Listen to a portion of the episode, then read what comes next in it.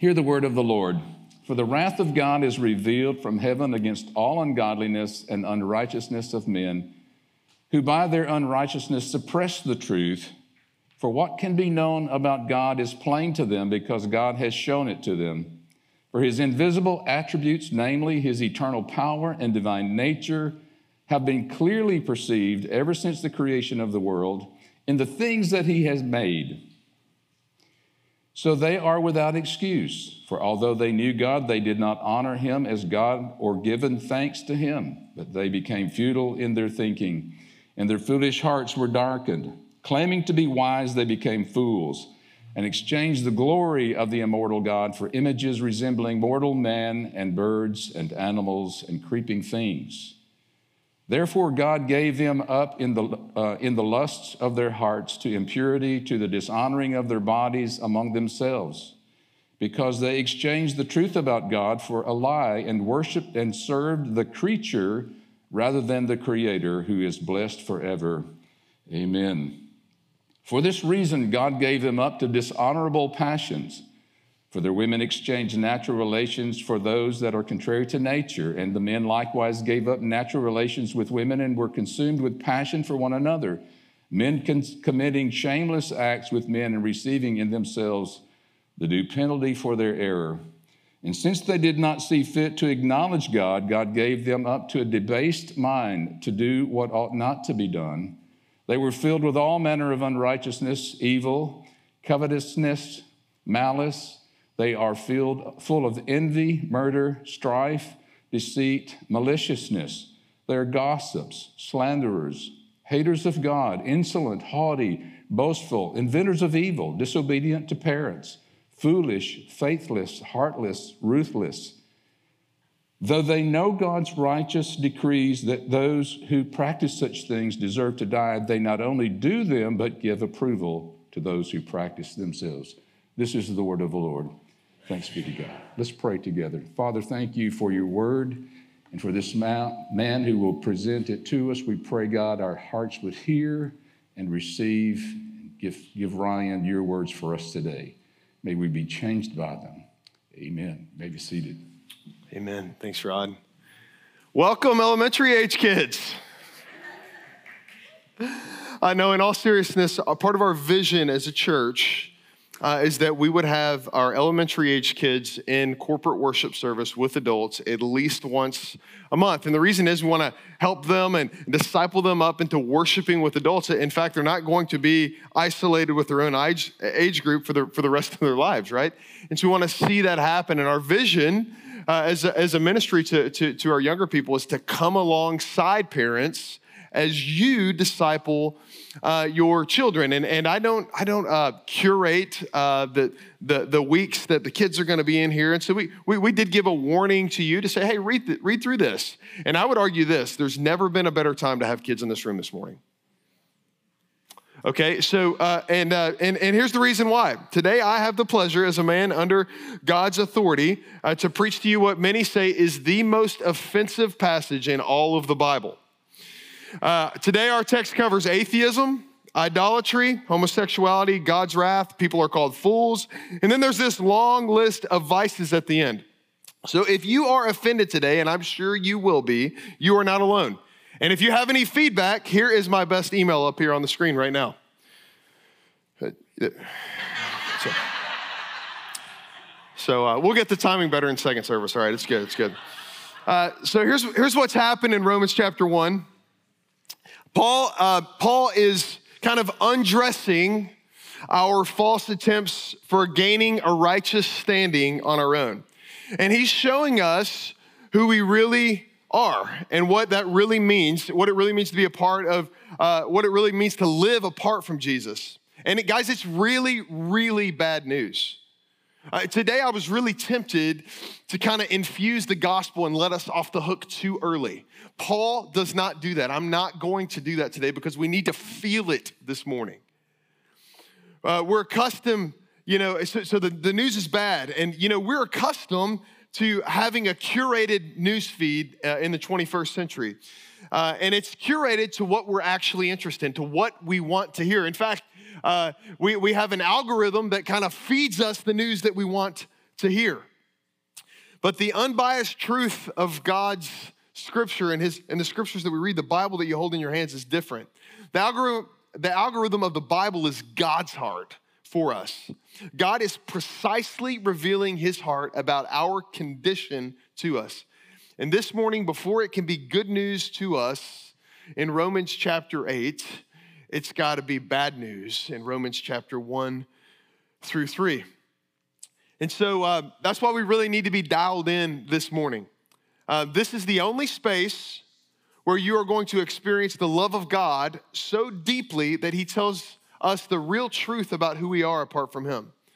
And the, to the degree that which we actually believe what we're going to talk about this morning will be exactly the degree to which the gospel becomes real power and life to us. So here's our big idea for today.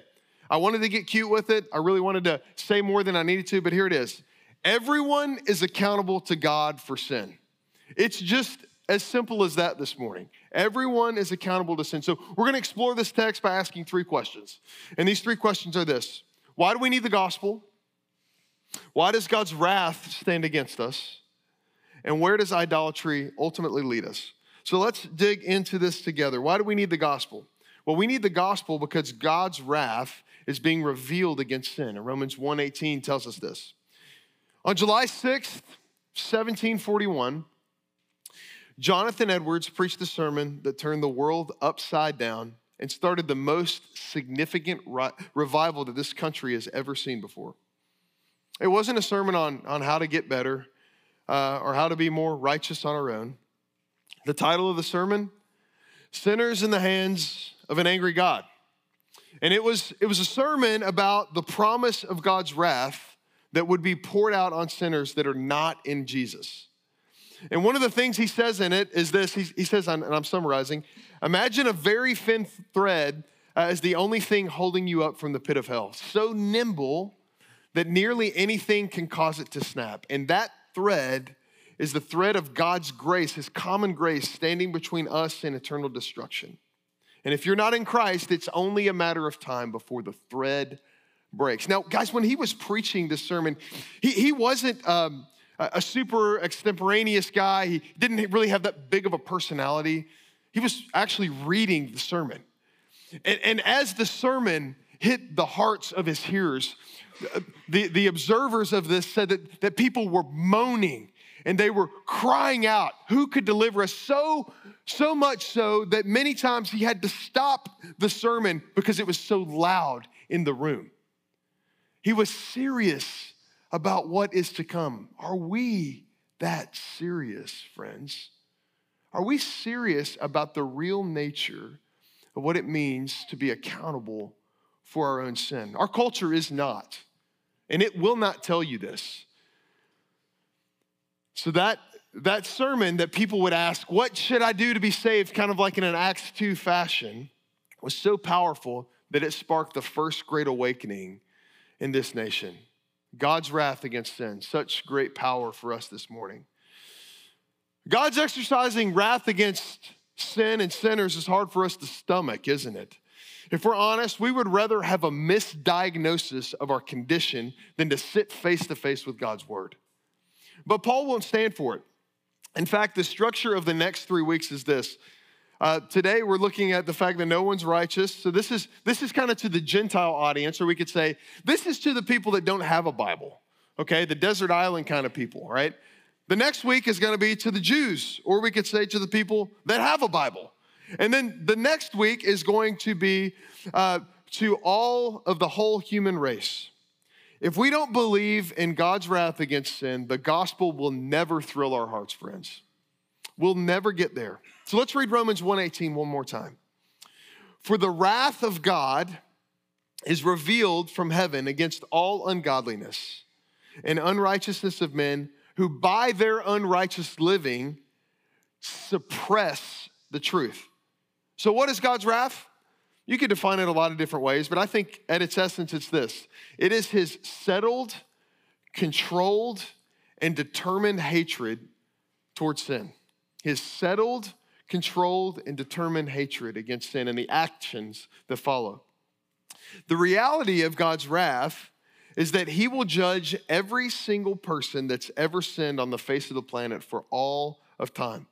He knows every sin in thought, in word, and in deed that you and I will ever commit. And because he is just, he cannot and will not remain neutral on the matter. I think we imagine, a lot of times we imagine in our sin, we imagine that God's just kind of neutral on it. He's, he's not neutral because he's just. He has to be a God of his word. So Paul says in this passage that the results of his wrath mean that to some degree, we're actually already experiencing the effects of his wrath on this earth.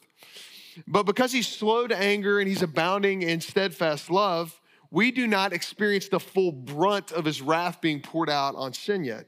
But Romans 2 5, as we'll look at next week, says that we will receive the full effects of God's wrath at the second coming of Jesus. That's when it will all be poured out. And there'll be two destinations. Those that are in Christ will be shielded from the wrath of God because it's all been poured out on Jesus. And those that stand alone in a faith that isn't a saving faith will receive the full brunt of the wrath of God. And before we go on thinking that we're not that bad just because we didn't do blank and that person did, James 2:10 says this, whoever keeps the whole law but fails in just one point of it has become guilty of the whole thing. So, what's the thesis for us this morning? You and I are guilty. That's the bottom line. We're all guilty and deserve his wrath. And it's on us, as Paul says, because we suppress the truth with our unrighteous living. Now, that word in the Greek is this compound word, kata, meaning down or back, and echo, meaning to hold. So the our ungodliness, and, and what I mean by that is we're living like God does not exist, that there are no consequences for our actions. Our ungodliness literally holds back the agenda of the truth in the world and in our own lives. It mutes the truth because our lives as image bearers are meant to reveal the truth. We are called to reflect Him because we are made in His image, right? But our unrighteous living distorts dilutes, and mutes the image of God in all of us. And this draws the wrath of God against us. So now Paul anticipates that we're going to push back on this. It's uncomfortable. You're already offended. I've been offended all week. Welcome to the party. Um, so he proceeds and he answers our concerns. He, he's, he's, so, so we ask, if God made me, how can I be under his, his, his wrath? Isn't he a God of love? What's he doing to me? If God made me, how could he consider me guilty? This can't be love. It's what the world says, it's what we often say, isn't it? Well, I'm glad you asked. Paul goes on to tell us. Point two here. Why does God's wrath stand against us? The scriptures say it's because of our idolatry. Let me ask you this as we get into this. Have you ever made a really bad trade before? Like, like a super bad one. Like you, it, it was not a good deal. You look back, you're like, man, I wish I could have got that one back. Um, uh, maybe, maybe you're like uh, me, like while playing Monopoly, uh, you convince uh, someone to trade you uh, for uh, Park Place or Boardwalk in exchange for Baltic Avenue. I've done that before. I did it to my youth group kids. I loved it. I love to take advantage of them because then I would teach them a lesson. I would say, hey, teach, learn this as a lesson. Don't make bad trades. Thus saith the Lord, right? Um, you know, we, we, we make bad trades. The scriptures say that we've made the ultimate bad trade. We've exchanged the image of God for images reflecting the creation, right? We've, we've, we've, we've traded we've traded creature for creator, right? We've, we've, we've made the ultimate bad trade. And in the Bible, we see that we're actually always making bad trades in our human nature. In our fallen nature, we keep exchanging these cheap momentary pleasures for eternal glory, whether that be trading, uh, like Esau trading a bowl of stew for your birthright, or like Judas, it was a little darker for him, right? Trading 30 pieces of silver for his Savior. We just keep making bad trades. And the Bible calls those bad trades or those exchanges idolatry. So, what's idolatry? I, you know, you, you say, I don't have any statues in my house. I'm like, I don't know. I think you probably do, right? We wear our statues, right? We drive our statues. We live in our statues. What's an idol? Keller, the expert on idolatry, says this it is anything that absorbs your heart and your imagination more than God. Anything you seek to give you what only God can give. We're all guilty of these exchanges, this idolatry. Sometimes it's a momentary slip, other times it is a lifelong pursuit. Let's read again Romans 1 19 through 23 as we think about these exchanges, these, this idolatry. Paul says this For what can be made known to God is plain to them. And when he says them in this passage, he's talking predominantly about the lost Gentile culture um, that, frankly, is not much different than our culture today, um, that the Roman church is being birthed in.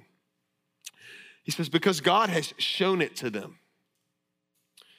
For his invisible attributes, his eternal power and his divine nature, they've been clearly perceived ever since the creation of the world in the things that have been made. So they, us, are without excuse. For although they knew God, they didn't honor him as God or give thanks to him, but they became futile, in other words, incapable of making sound judgment in their thinking, and their foolish hearts were darkened. Claiming to be wise, they became fools, and they exchanged, there's our word, the glory of the immortal God for images. It's a key word in our text today, resembling mortal man and birds and even animals and creeping things. So, Paul says this that every person on a desert island or not, with a Bible or not, in a church or not, is guilty, and we all know better. And we all know better for at least two reasons, Paul says. We know better because of creation and because of our consciences that God has given us, because we're made in His image. We know better because of creation, he says, verse 20, that being alive in this world shows us that there is a unique design. Theologically, this is called general revelation that we know that there is a God, that He has a design for us, and that He's awesome in power and greatness because I stand here today in this world. Because you experienced the sunshine yesterday, because you saw the ocean or a mountain or a great sunset. You know there is a creator, and you know He has an agenda and a design for your life. You know it. And there is no excuse the scriptures say, for not following him and obeying him because you know it. Psalms 19, 1 and 2 says this The heavens, they're actually speaking, they're declaring the glory of God. And the sky above is proclaiming his handiwork, his design. Day to day, he's pouring out speech, and night, he is revealing knowledge to us. Friends, we are all without excuse. And God allows us to experience Him through creation, but that's not it. He says we know better because of our conscience. Because we choose to not honor God with our lives, as Paul says, and to not live thankfully in his presence, something actually happens. So every time that we choose not to honor God with our lives and to not live thankfully in his presence, something is actually happening in your heart. You're not remaining neutral. The scriptures say that our foolish hearts are becoming more dark, right? Because we are suppressing and holding back and holding down this truth of who we know God to be. The darkness that we have in our hearts always shows up in our lives. We are what we love and we worship what we love. We are without excuse because we plagiarize the truth. Have you ever been caught plagiarizing before? I don't expect you to raise your hand, but if you have, you'll, you'll really relate to this. And we've all plagiarized to some degree. Every week I just go to sermons.com, so um, that's a joke. Um, when we first got married, Megan was a teacher in fifth grade, and, um, and Wikipedia was just becoming a thing, right? And you guys know where I'm going with this. Um, so this little girl in Megan's class writes this phenomenal paper, and she's like, "Oh my goodness, this is amazing!" And then all of a sudden, she's like, "This seems too good to be true." Hops on the Google real quick, types in the first like six words of it. It is an entire copy and pasted Wikipedia article. Like no shame. Like no way the teacher's to find this one out. You know what the worst thing about it was? Her mom was a teacher. anyway, Paul is saying that this is the essence of idolatry. We're all cosmic plagiarists. We take what God has done and we live like we are the creators and designers and the ones that get to determine the qualifications of our lives. We take the credit, we steal from Him. We act as if we are independent beings that live outside of all the limits. We claim to be wise and we claim that we've done it all. We plagiarize the truth. I love what Keller said about this. I was reading this week. He said it's like it's almost like an atheist that's defending his case with God's air. You know what I mean? It's like this idea that we don't even realize that the fact that we're sustained and we live today is because God is sustaining us, even when we deserve his wrath to be poured out on us immediately. So, what will be the ultimate price that our plagiaristic hearts will have to pay? God's wrath will be poured out on us. And there will be a day that God will give us what our hearts really want. Where does our idolatry lead us? Immorality. God giving us what we want. See, there's something we have to explore about the agency of mankind and the sovereignty of God.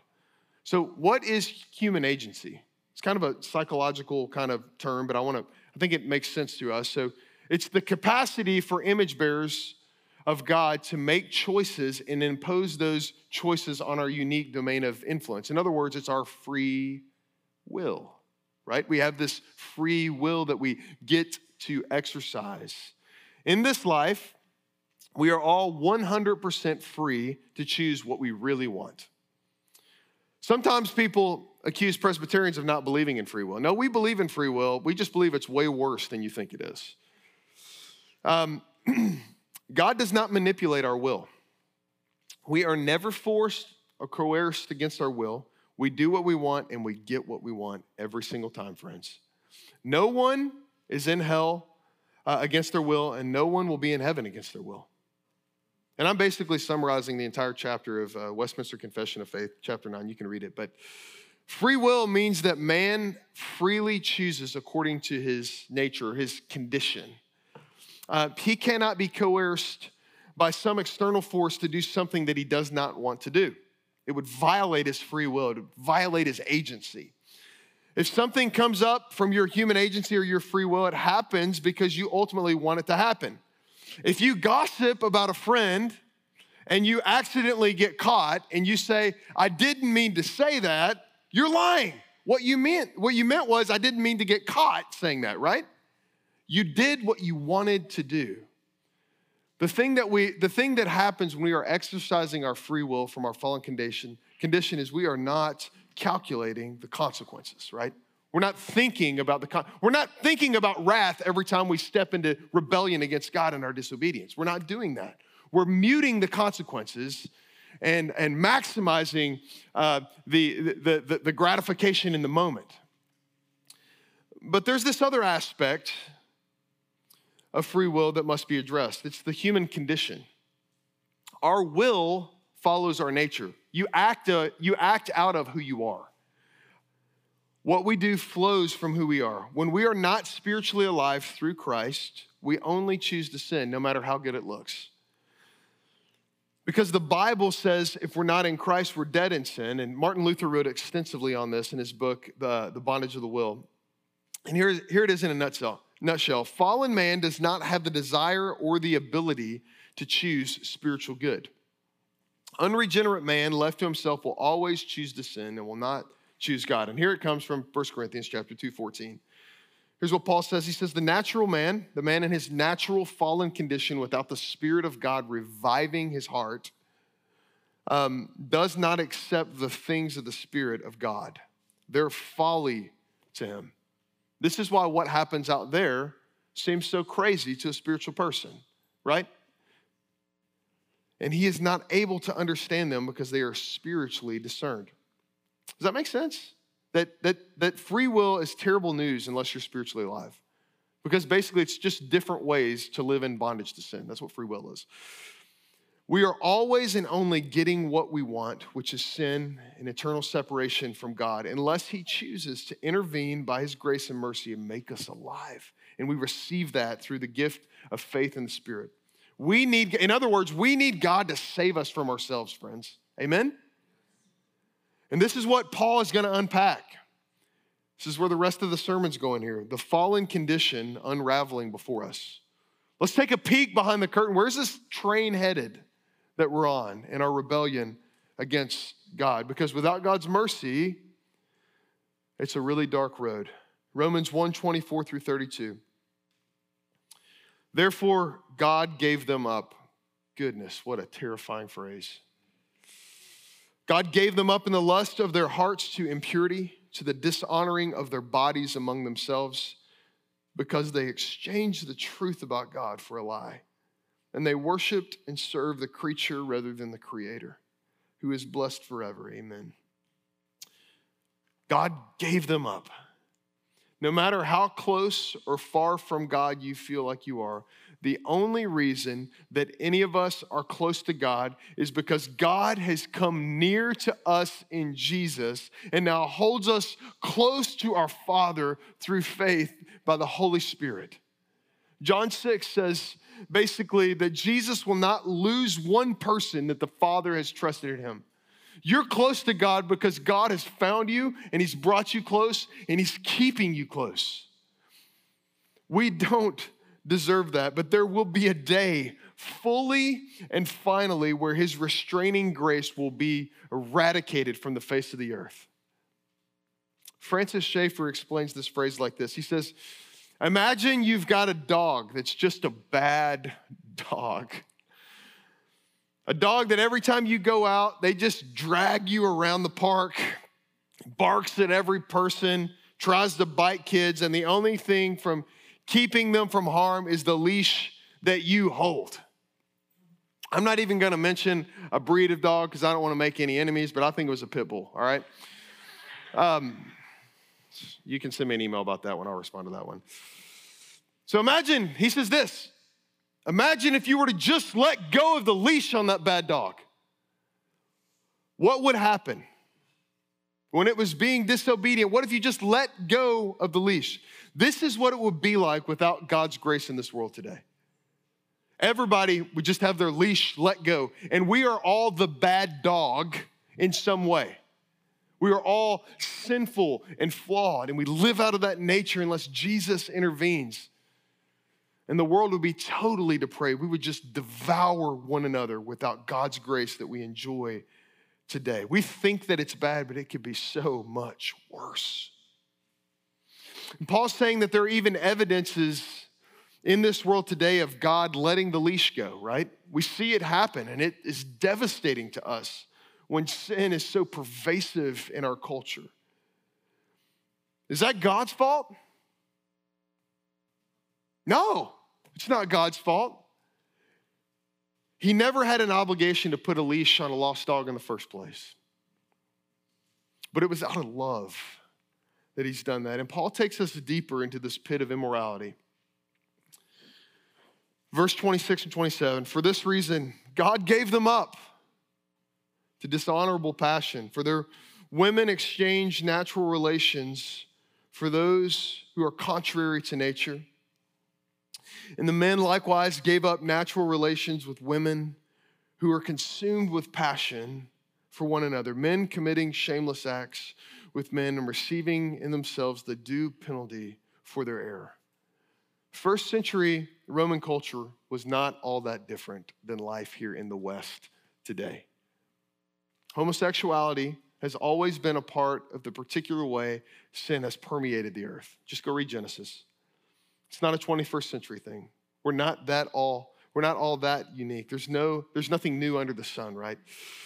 And one of the most controversial and explicit teachings about this in the Bible, this text right here, Paul lays out this truth that those that engage in an active homosexual relationship, regardless of the degree of engagement, are in sin.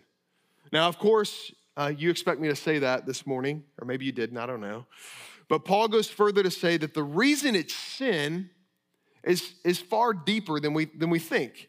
It's sin because it seeks to defy the natural design of humanity, which is first and foremost an offense against God vertically before it ever is horizontally. What does the design of gender point to when understood biblically, our marriage to Christ. Either as a single person or a married couple, it's all about Jesus. That's the whole design of gender. Christopher West wrote a helpful distilled version of John Paul II's seminal work, The Theology of the Body, and I want to read it to you real quick. Not the whole thing, just a quote. If the union of the sexes is the main sign in this world of our call to union with God, and this is what Paul says in Ephesians 5 that it is, it's, it's the main picture. And if there is an enemy who wants to separate us from God, and there is, right? Where do you think he's going to aim his most potent arrows? If we want to know what is most sacred in the world, all we need to look at, at what is look at what is most violently profaned. It is sobering in the uttermost to think that all the sexual confusion in our world today might be the unfolding of a diabolic plot to separate us from one another and God. The battle for one's soul is fought over the truth of his body. It's no mere coincidence that Paul follows his presentation of the ultimate meaning of gender, sex, and marriage in Ephesians 5 with this call to spiritual warfare in Ephesians 6. Now, I don't move into this topic lightly. Um, and I know that this, per, this particular type of immorality is not even the only form of immorality, not even the only form that Paul mentions. In this text, in verse 24, he talks about sexual immorality in general. And I also know that this part, um, that, that this piece of immorality has affected many of our family's stories, mine included, some of our children, and some of our own journeys. And so I say all of that as a caveat, it's kind of a, an entry point to say, I've got to say something, and I don't want to hurt you, but I've got to speak what God's called me to speak to you, friends. So let me just say five things that I know for sure. Engaging in an active and ongoing lifestyle of homosexuality is sin. But it's not the worst sin, and it's not even close to the sin that gets the most airtime in the Bible. Second thing is this people that I love deeply are gay, lesbian, and trans. And I don't want to treat them differently. And I'm sorry if I'm awkward. I don't want to punish people with my absence, but it's so challenging for us to enter in at times, isn't it? I know that I'm messed up and I need God's grace just as much as anyone else on the face of the planet. And sometimes, frankly, I and maybe many of you just don't know how to enter in. And so we just avoid. I, don't think that's the answer, friends. Thirdly, I want New City Church to be known more for what it's for than for what it's against. I also want this to be a church that a person who wants to walk out of that lifestyle could do it with brothers and sisters that see and celebrate the image of God in him or in her. And that has to be a church where this topic can be put on the table in our journey of sanctification and conversion. And if, and if our groups, if our, the culture of our groups, whether they're discipleship groups or MCs or cohorts, if the culture of those groups are so toxic, this will never be a church that that can happen in. Friends, the prodigals of the, of the sexual revolution have to, uh, have to have a place to come home. Why can't this church be one of those places? We've got to posture ourselves to be able to do that. The other thing I note, number four, if we do not inform our children and dialogue about this, someone else will. I want to encourage each and every one of you, no matter what your parents modeled for you, no matter how comfort- uncomfortable it makes you, to beat your kids' friends to the punch, to beat your kids' media intake to the punch, to beat your kids' school to the punch. And why must we beat them to the punch? Because they are teaching a sexuality ethic that flows from the fallen condition, not the creative design of God. So when we start with the design, we start with what God intended as beautiful in the garden, it changes everything about how we teach the distortions. But when you start, the, you start with the distortions, you're constantly battling up to the design. We have an opportunity church. And we have to get out of out of the way of our own fear in order to engage. And so, whatever that means for you today, I would encourage you to pursue it. If you're like, man, I just can't do it, I don't even know where to start. I had a buddy call me this week. He's like, I don't even know where to start. I'm like, start somewhere. I think we imagine this kind of one time talk and it's just, we're good to go. Now, we're t- what we're doing is we're turning on a faucet in the winter and letting it drip. We're dripping truth into our kids' souls every time that the threat against the ethics that God has designed comes up against them. We're pausing the show, we're saying, hey, let's talk a little bit about that. We're stopping at the dinner table, we're saying, hey, man, this happened at the playground today. It's really weird, Dad. What do you think? We're not shutting it down and ignoring it. We're inviting the conversation because that's the essence of discipleship. Lastly, the road to repentance is often far more costly and challenging than we could ever imagine for those that desire to walk out of this lifestyle. You need to know how much it costs. I was reminded of that as I journeyed with a friend of mine a few years ago.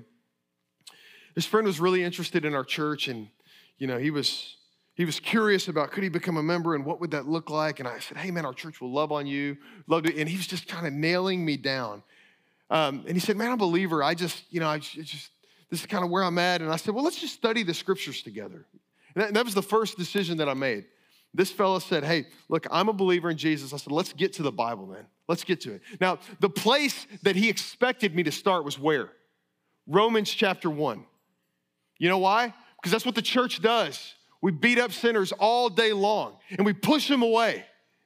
I started in Genesis 1 with them. We journeyed for 10, 11, 12 weeks together through Genesis, through other parts of the scripture, looking at God's beautiful design and what He's called us to and what He's called us to live into. And then this miraculous kind of conversation happened at our time together that was this thing that really surprised me. At our last meeting, he said to me, I know what God's design is the cost is just too high for me right now, and the risk is too scary for me to follow him. And I thought, man, praise God. Praise God that you've counted the cost and you know what the cost of repentance is. I just wish the church would know what the cost is the cost of losing all of your friends to follow Jesus, the cost of losing all of your community to follow Jesus. You walk out a, life, a, lifestyle of alcoholism or, or any other kind of addiction or any other kind of habitual sin, you don't lose everything. The stakes are high. Will the church be present? That's my question for us today. Verse 28 Since they did not see fit to acknowledge God, God gave them up to a debased mind to do what ought not to be done. And they were filled with all manner of unrighteousness, of evil, of covetousness and malice. They're full of envy and murder, strife, deceit, maliciousness. They're gossips, slanders, haters of God, insolent, haughty, boastful, inventors of evil, disobedient to parents, foolish, faithless, heartless, ruthless. Though they know God's righteous decree, that those who practice such things deserve the, to die, they not only do them, but give approval to those who practice such things. If you weren't offended yet, you are now. What we're seeing here is something really humbling that I don't want you to miss. That disobeying parents or gossip is just as indicative of idol worship as something as pungent as sexual immorality. Do you live that way, though? Or are we constantly the kinds of people that are pointing the finger at the really dirty, rotten sinners over there? Because they're all together in God's sight. No matter, so we should spend less time comparing the ways in which we are enslaved to sin and more time considering the fact that without the mercy of God and His grace, we are all enslaved to sin. No matter which word on this list hits you the hardest, and I'm almost certain at least one of them did, if you continue in that path, it all leads to the same destination, no matter which lane you're in, is what Paul is saying to us. And why? Because the image of God in and through us is suppressed because we've exchanged his glory for the creation instead, and everything is distorted and everything is dark. without the grace of God redeeming the image of God in us and restoring his image throughout the world and how we live, we will experience this slow and decaying uh, degradation of idolatry. And I find something really interesting. The longer that we walk in idolatry and thus live immorally, the less we see ourselves as retaining the actual image of God. Why?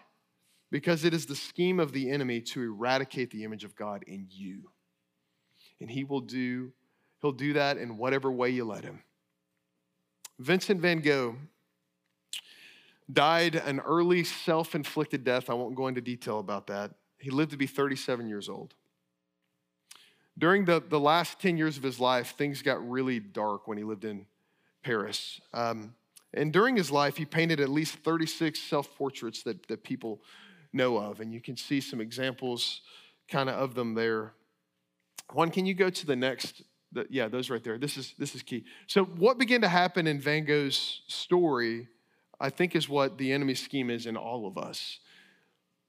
See, when you look at 86, when Van Gogh's painting himself, and you see this intense de- detail in this design, but the longer he paints himself, which reflects his inner turmoil as he wrestled with sin and he had all kinds of stuff that the enemy just had inside of him, he starts to look less and less human, doesn't he? This is what sin, friends, does to us. It starts with us not honoring God or giving thanks to Him, and our hearts become more and more hardened each and every day. And eventually, sin leads us to this hopeless and lonely place. And it leads us there in different ways, and it leads to different things when we get to that place. But it's where we feel the weight of our rebellion without the fellowship of God and other believers. It's dark. And the enemy has this one big desire for you to convince you that you do not have a maker, that you do not have a creator who designed you fearfully and wonderfully, and that you are not made in his image. The great exchange that will undo all of this is when Christ himself will offer himself as a substitute in our place. Friends, the wrath of God is our present and our future without Jesus. And it is so, so weighty. If you're in here and you're not in Jesus, the wrath of God, the settled and controlled and determined hatred of sin, is, is going to be poured out on you. And I, I hate to tell you that because I want you to like me. I want you to be my friend. It's the kindest thing I can tell you to you this morning. For those that are in Christ, friends, the work is finished the settled, controlled, and determined wrath of God against sin was poured out all on his son for the past, present, and future rebellion that you and I will engage with. And there's one way that keeps us from, from that wrath being poured on us, and it's faith in him. And so today, as we turn to this table, I want to encourage you to consider the weight of it all and where you stand. Let's pray. Hey, Pastor Ryan here. We're so glad that you've tuned in with us and watched one of our online sermons. Our vision as a church is to live as the family of God, together proclaiming and demonstrating the gospel of grace to one another in our city. If you don't have a church home or you're looking for a church, we'd invite you to attend one of our in person worship gatherings so you can experience all that God has for us as a community of believers on mission.